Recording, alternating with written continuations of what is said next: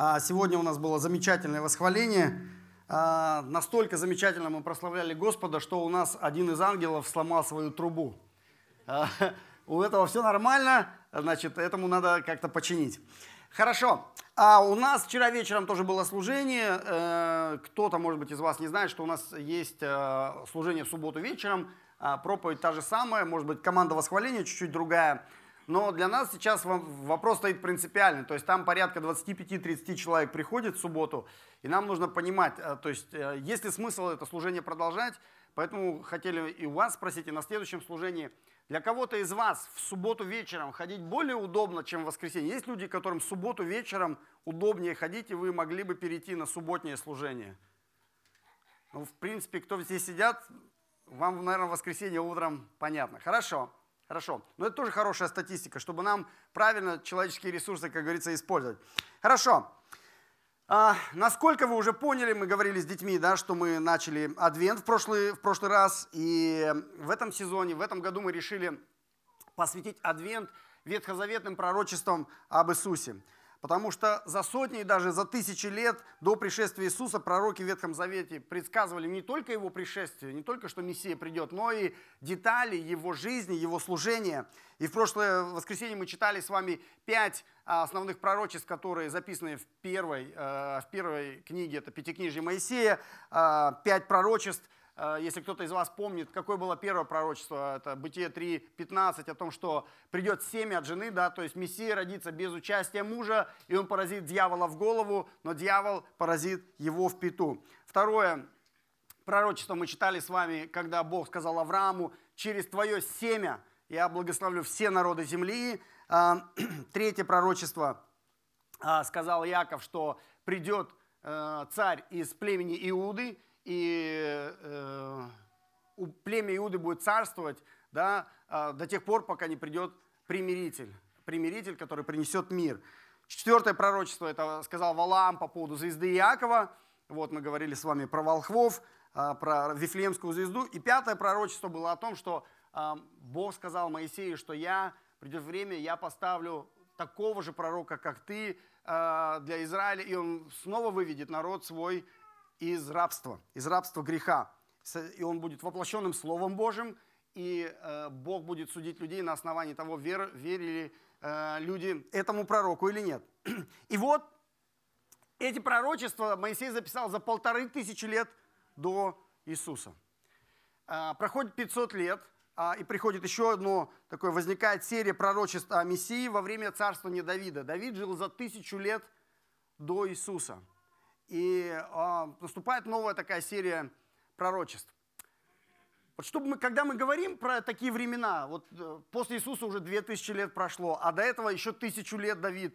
То есть нам как-то ну, трудно понять, сколько это большой промежутки времени. Вот представьте, если бы сейчас, то есть отмотать тысячу лет назад, то есть примерно тысячный год, да, то есть это времена крестовых походов, то есть на Руси там какие-то дикие племена, в Казахстане тоже, то есть даже государств тогда не было – да?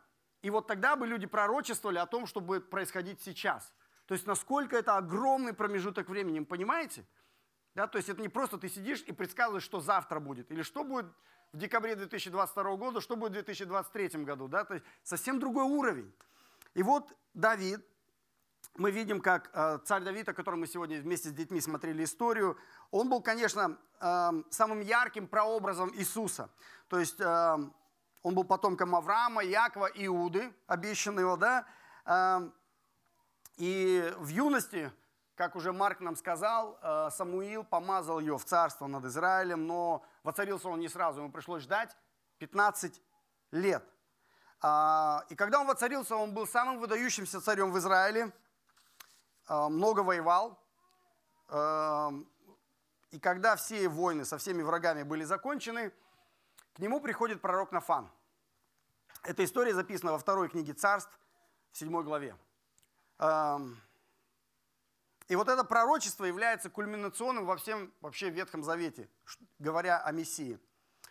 Нафан приходит э, к царю Давиду.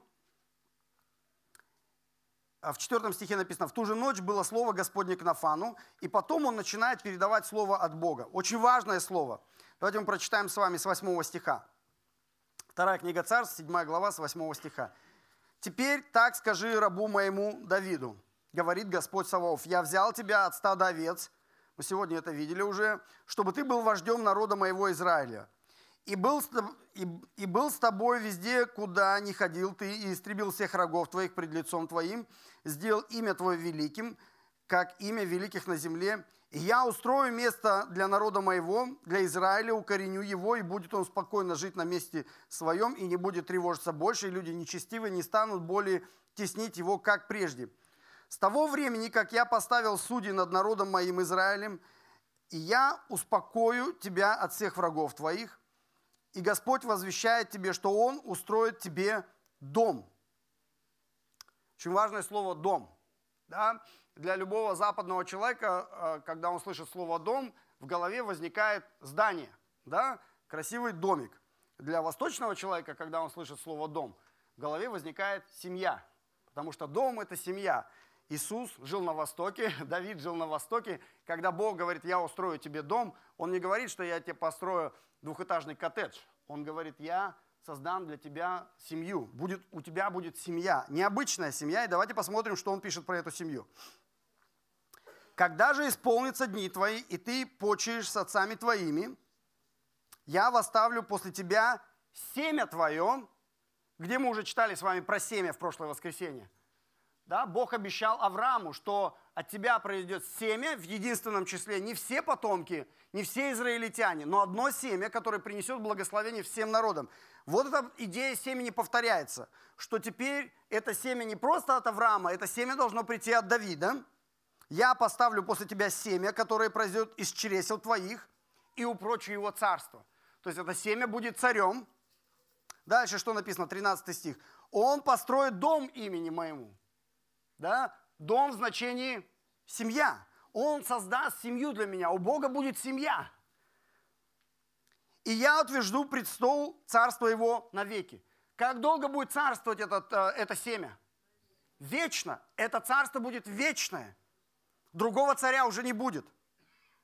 И я буду ему отцом, а он будет мне сыном.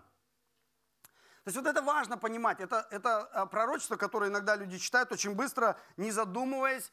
И, скорее всего, Соломон читал его также быстро, не задумываясь. И когда Соломон прочитал это пророчество, он о, о ком подумал? О ком это пророчество? Обо мне. То есть он думал, что речь идет о нем. Но откуда мы знаем, что это точно не про Соломона написано? Потому что здесь написано, царствовать он будет вечно. Вечно. Соломон долго царствовал, но он не царствовал вечно. Да? То есть мы знаем, что речь идет о Мессии.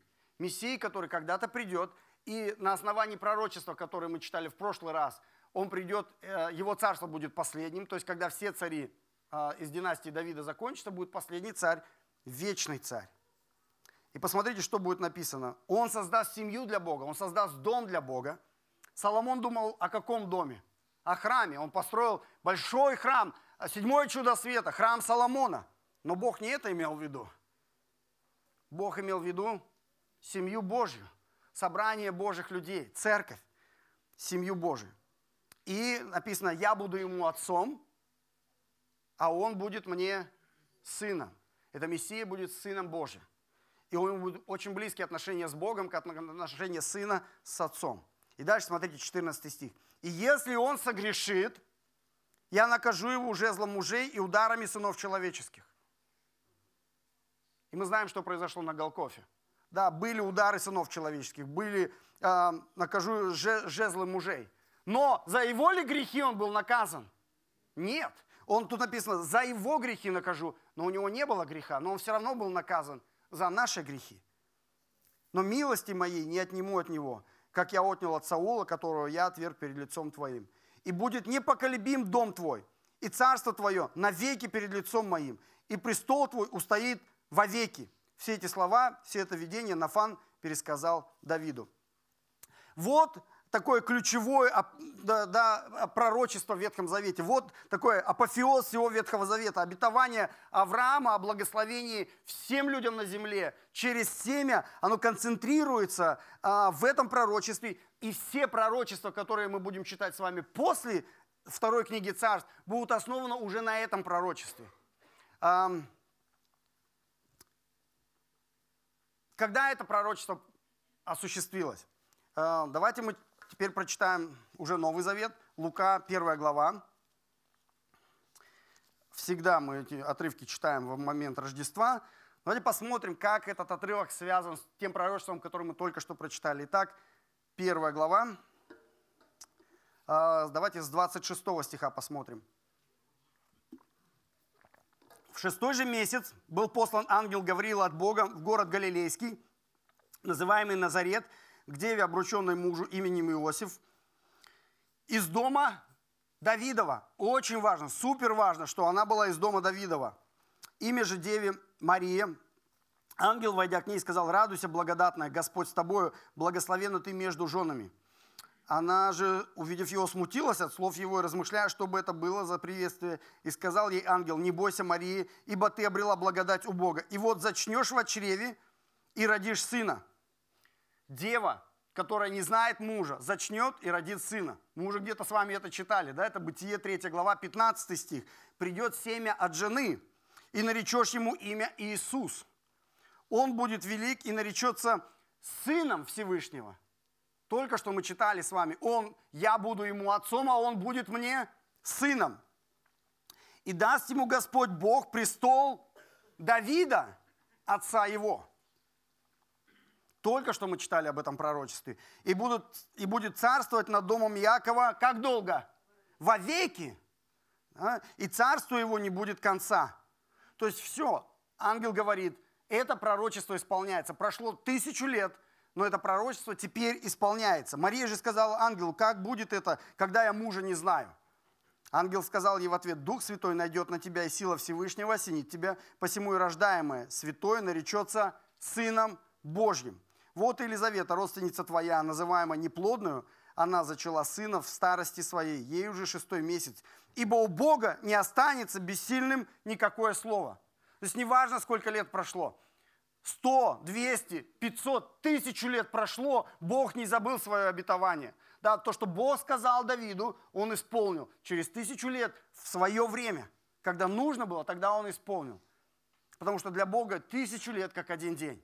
Для нас, кажется, мы живем сейчас, у нас есть много обетований от Бога. И кажется, почему не все из них исполняются? Но у Бога написано, не останется бессильным никакое слово. Если Бог сказал, так и будет какое время? В то время, когда решит Бог. Тогда Мария сказала, «Се раба Господня да будет мне по слову Твоему». И отошел от нее ангел. То есть вот мы видим, как ангел говорит, что это пророчество, сказанное Давиду, воплощается в Иисусе через рождение от Марии. И апостолы, которых Иисус на самом деле родился, Он жил, а, Он перед тем, как уйти, оставил апостолов своих. И эти апостолы тоже проповедуют о том, что в Иисусе исполнилось обетование, которое Бог дал Давиду. Апостол Павел э, проповедует э, в Антиохии. Давайте посмотрим э, Деяние 13 глава. В Антиохии проповедует, и вот что он говорит в 22 стихе. «Отринув его, — говорит он о Сауле, — поставил им царем Давида, о котором и сказал, свидетельствуя, нашел я мужа по сердцу моему Давида, сына Есеева, который исполнит все хотения мои. Из его-то потомков Бог по обетованию воздвиг Израилю Спасителя Иисуса. То есть апостол Павел говорит, Иисус и есть а, обетованный царь из рода Давидова. Апостол Петр то же самое в своей первой проповеди а, в Иерусалиме во время Пятидесятницы. А, это вторая глава. Что он проповедует? А, мужи израильские, 22 стих, выслушайте слова сии Иисуса Назарея. То есть он сразу говорит, это и есть обещанный Мессия, это и есть царь из рода Давидова, чье царство будет вечно, а, который будет назван Сыном Божьим да, и который понесет наказание на себе за наши грехи. Иисус, мужи израильские, выслушайте слова сии Иисуса Назарея, мужа, засвидетельствованного вам от Бога силами и чудесами и знамениями, которые Бог сотворил через него среди вас, как и сами знаете. Всего по определенному совету и предведению Божьему преданного вы взяли и пригвоздили руками беззаконных, убили. Но Бог воскресил его, расторгнув узы смерти, потому что ей невозможно было удерживать его. Ибо Давид говорит о нем, «Видел я перед собой Господа всегда, ибо Он одесную меня, дабы я не поколебался». Оттого возрадовалось сердце мое, возвеселился язык мой, даже и плоть моя упокоится в уповании. Ибо ты не оставишь души моей в аде и не дашь святому твоему увидеть тление. Ты дал мне познать пути жизни, ты исполняешь меня радостью перед лицом моим. Мужи, братья, да будет позволено с дерзновением сказать вам о праотце Давиде, что он умер и погребен, и гроб его у нас до сего дня. Будучи же пророком и зная, что Бог с клятвою обещал ему от плода чресел его, воздвигнуть Христа во плоти, посадить его на престоле его, он прежде сказал о воскресении Христа, что не оставлена душа его в аде, и плоть его не видела тления. Всего Иисуса, то есть Петр тоже связывает это пророчество с Иисусом. Он говорит, всего Иисуса Бог воскресил, чему мы свидетели. Итак, Он – вознесен десницей Божией, приняв от Отца обетование Святого Духа, излил то, что вы ныне видите и слышите. Ибо Давид не вошел на небеса, но сам говорит, сказал Господь Господу моему, сиди, одесную меня, доколе положу врагов твоих в подножье ног твоих. Итак, твердо знай, весь дом Израилев, что Бог соделал Господом и Христом всего Иисуса, которого вы распяли. Услышав это, они умилились сердцем и сказали Петру и прочим апостолам, что нам делать? Очень хороший вопрос. Нужный вопрос, правильный вопрос. Что нам делать, если все это правда? Что нам делать? Петр же сказал им, покайтесь, покайтесь и докрестится каждый из вас во имя Иисуса Христа для прощения грехов и получите дар Святого Духа. То есть мы видим, как апостолы и Павел, и Петр связывают исполнение пророчества Давида с личностью а, и жизнью Иисуса. Вот каким образом а, проявляется это пророчество а, в Евангелиях. Но у Давида было не только одно это пророчество о Мессии. Есть еще вторая часть, очень большая часть пророчеств Давида об Иисусе. И она находится, конечно, в книге псалмов. Давайте мы сейчас тоже на это теперь посмотрим, потому что Давид был не только царем, выдающимся царем, он был еще невероятно выдающимся музыкантом. Он э, был поэтом, музыкантом, написал очень много э, песен. Песни красивые, но красота их не только в музыке, тем более мы не знаем, как они звучали. Да? У нас есть книга псалмов, текст есть, но нот нету, поэтому мы не знаем, как эти псалмы звучали. Но красота псалмов не только в музыке. Дело в том, что эм, красота псалмов, псалмы являются самой Э, мессианской книгой во всем Ветхом Завете. И христиане, и иудеи это признают. Отношение христиан какое? Дело в том, что в Новом Завете есть 400 цитат, прямых цитат из книги Псалмов. 400. Представьте. То есть это книга, которая больше всего цитируется в Новом Завете. А, для евреев то же самое. Я посмотрел, автор Иосиф э, Клаузнер написал книгу «Мессианское предание в Израиле». Вот что он пишет о книге псалмов. Он пишет, каждая глава псалмов, если понимать ее в более широком смысле, от начала и до конца наполнена привкусом ожидаемого спасения. То есть даже для евреев эта книга, она вся мессианская. То есть придет Мессия, он восстановит свое царство, он принесет спасение, он принесет благословение, обещанное Аврааму и Давиду. И сам Иисус говорит об этом. В 24 главе, когда заканчивается уже книга Луки, когда уже они сходили а, по дороге в Имаус, вернулись домой, в Иерусалим, Иисус обращается к своим ученикам и говорит, надлежит исполниться всему написанному обо мне в законе Моисеевом. Закон Моисеев мы читали с вами в прошлый раз. Пять пророчеств основных, которые были об Иисусе а, в Пятикнижии Моисеевом, в пророках и псалмах. Иисус говорит, надлежит исполниться все, что написано обо мне в псалмах. А что написано о нем в псалмах? Вы читали псалмы? Да. Сколько штук псалмов есть? 150, молодцы. Мы с вами не можем сейчас прочитать 150 псалмов. Вернее, мы можем, но не будем. Да? А потому что это ну, довольно много времени занимает. Это вам домашнее задание. Сегодня придете домой и, пожалуйста, до вечера 150 псалмов прочитайте. Но мы прочитаем сегодня несколько. Просто посмотрим картинку. Почему важно? Почему нам важно иметь большую картинку? Потому что кто любит пазлы собирать? Есть любители пазлов? О, о, есть, есть, есть, есть, отлично. У пазлов есть такая фишка, то есть ты высыпаешь пазлы, и каждая, каждый пазл ты можешь смотреть, и там вроде какая-то есть картинка, да? Но есть еще большая картинка, тебе нужно эти пазлы собрать вместе, и ты увидишь большую картину. То есть каждый отдельно по себе кусочек тоже красивый. Но фишка не в том, что каждый отдельный кусочек смотреть, а нужно посмотреть целиком картину. Так вот, книга псалмов – это пазл. Там есть 150 кусочков. И когда ты эти все кусочки собираешь вместе, что ты должен увидеть? Иисуса. То есть это книга об Иисусе. И христиане, и евреи в это верят. О, о Мессии, который должен прийти. И давайте просто несколько кусочков этого пазла посмотрим, чтобы как бы дать вам в привкус. А дома придете, пособирайте, пожалуйста. Итак, начинается с чего? Первый псалом, да? знаменитый первый псалом. Второй псалом тоже знаменитый. Все эти псалмы говорят о Мессии. Сын Божий придет, его царство будет всемирным, все преклонятся перед ним, все языки, все колена.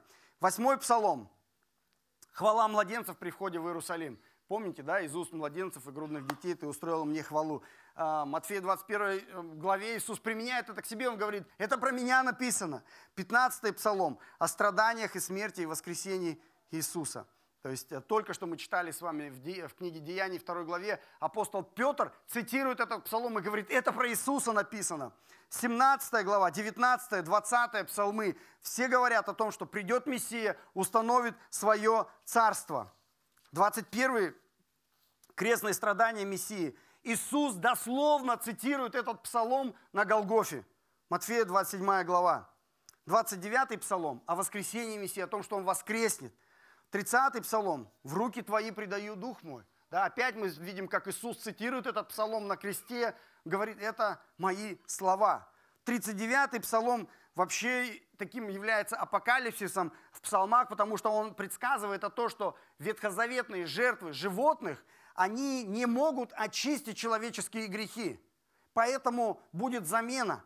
Да, вместо очистительных а, вместо а, приношения жертв животных, постоянных, будет единократное принесение жертвы в виде тела Иисуса Христа за грехи человеческие. Это 39-й псалом.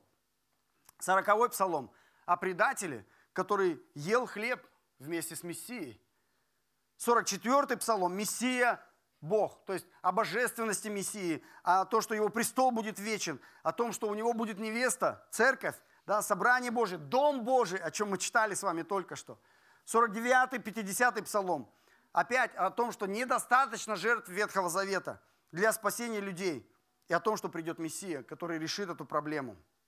54-й псалом. Опять про предателя. О друге, с которым а, Мессия вел искренние беседы, с которым вместе ходили в дом Бога. 65-й псалом.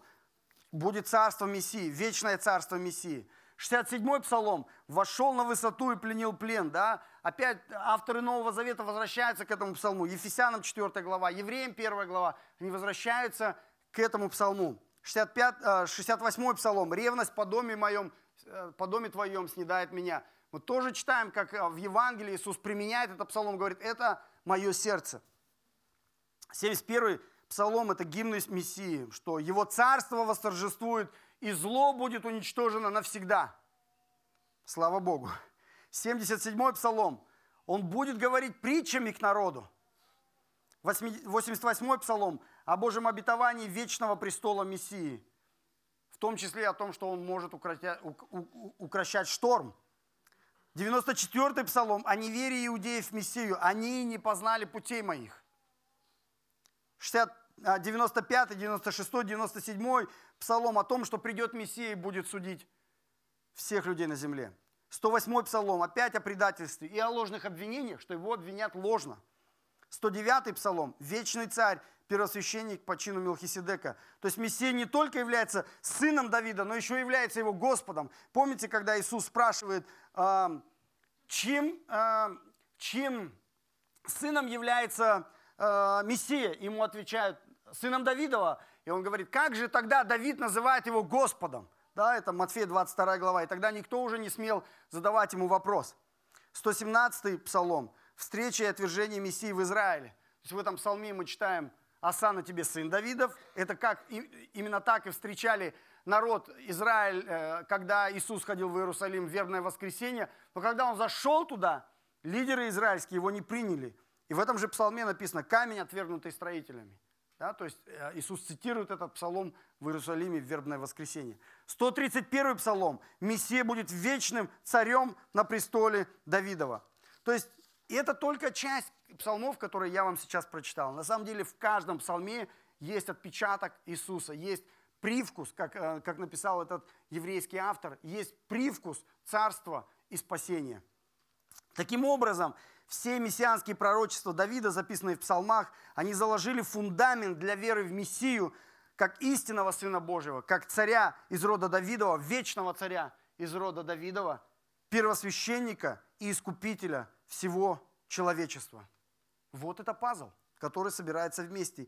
Именно это и произошло 2000 лет назад, когда Иисус пришел, Сын Божий, чтобы благословить всех людей на земле, чтобы принести Э, людям мир и радость и установить Царство Божие, как написано во втором псалме. Но мы люди, что мы сделали, да? Он был предан нами, и все это написано в псалмах. То есть вся евангельская история написана в псалмах. Он был предан, он был презираем, он был отвержен. Над ним насмехались, его били плетьми, его поносили – о его одеждах бросали жребий. Он жаждал, ему давали пить желчь и уксус. Он был прозрен, а, пронзен на кресте, но его кости не были перебиты. Но он воскрес из мертвых, он вознесся на небеса, он сидит одесную Бога Отца. Его царство вечное, он наш первосвященник, Он снова придет во славе, и Он будет судить все народы. И все это написано в псалмах. Все это, вся эта история евангельская описана в псалмах. Теперь, зная все это, что нам остается?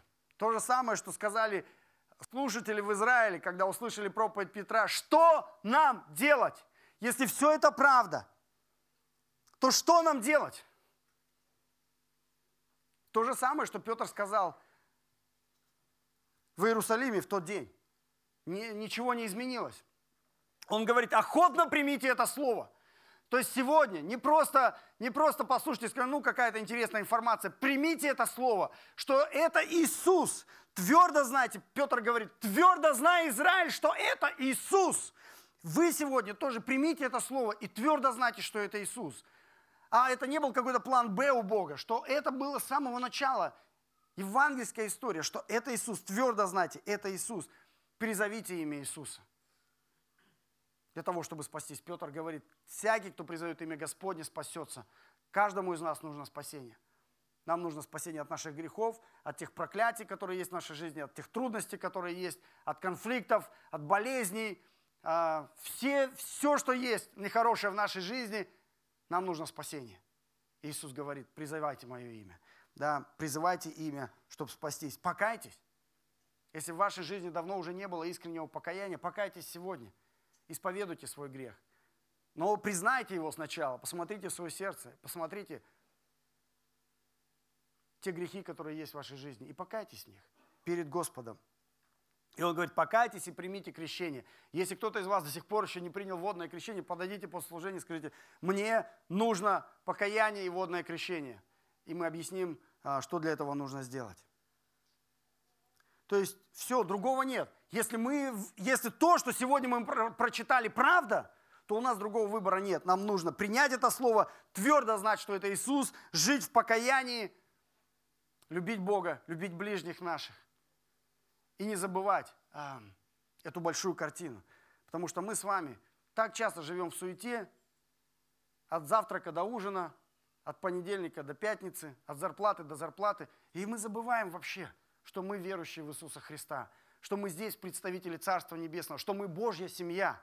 И мы живем здесь не для этого, не для того, чтобы жить от завтрака до, до, до ужина, от зарплаты до зарплаты. У нас большая цель, гигантская цель, у нас божественная цель – быть представителями Бога на земле, отражать Его славу. Аминь.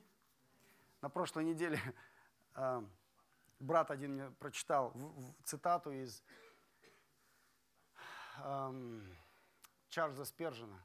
Он говорит, когда мы были маленькими, мы рисовали лошадку и подписывали лошадка, рисовали домик и подписывали домик, рисовали ложку и подписывали ложка. А зачем мы подписывали, он говорит, зачем мы подписывали? А чтобы люди не перепутали, что это лошадка, а не домик. И он говорит, к некоторым христианам хочется снизу подписать христианин, чтобы люди не перепутали, что он христианин. И это трагедия. Это, это правда, но это трагедия. И давайте будем молиться, чтобы в этом году сезон Адвента был таким, чтобы нам не, не надо было бейджик носить «Я христианин», чтобы люди и так видели, что это так, что мы дети Божьи. Аминь. Помолимся. Спасибо, Отец Небесный, спасибо за то, что дал нам возможность сегодня собраться здесь, несмотря на мороз. А, мы здесь, перед Твоим лицом, и мы снова открываем Твое Слово. Мы снова наполняемся Твоим Словом, мы снова его принимаем. И Слово Твое, как сказал сегодня Архангел Марии, Слово никогда не возвращается тщетно. Слово Божие никогда, сколько бы ни прошло время, оно никогда не изменяется. И это Слово пришло сегодня к нам. И мы хотим его принять и твердо верить, что это Иисус. И мы благодарим Тебя за то, что тысячи и тысячи лет назад это все было уже решено. История была уже, история искупления человечества была уже написана. Мы благодарим Тебя за великого царя Давида и за те пророчества, которые он принял и он передал дальше.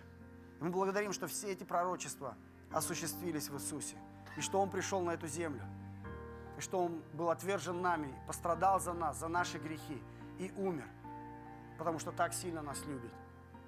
И мы рады, что мы можем сегодня готовиться к этому сезону, к сезону Рождества Христова, вспоминая Его пришествие 2000 лет назад и готовясь к Ему будущему пришествию. Иисус, мы провозглашаем, Ты наш Царь, Ты наш Мессия, Ты наш первосвященник, Ты на небесах сейчас, прямо сейчас сидишь, одесную Бога Отца, и как первосвященник ходатайствуешь за нас, за твою семью, за твой народ. День и ночь, 24 часа в сутки ты молишься перед Богом за нас, за все наши переживания, страдания, конфликты, болезни. Ты молишься сейчас перед Богом. Но также ты молишься за то, чтобы воля Божья исполнялась в нашей жизни, чтобы мы, как дети Твои, выполняли волю нашего Небесного Отца, чтобы мы были как Давид – который положил в своем сердце исполнить всю волю Твою, все желания Твои, чтобы не Ты выполнял наши желания, но чтобы мы выполняли Твои желания. Благослови нас в этом сезоне жить жизнью, которая будет наполнена Твоим Словом, наполнена Твоим Духом, наполнена покаянием, наполнена искренним поиском Бога, Богоисканием и хождением с Богом, наполнена любовью к Тебе и любовью к ближним, чтобы мы служили – в этом мире направо и налево, чтобы люди, глядя на нас, говорили, это дети Божьи, это верующие в Иисуса Христа. Они другие. Мы видим в них свет, славу и любовь Небесного Отца. Благослови нас на такую жизнь в этом сезоне. Во имя Иисуса молимся. Аминь.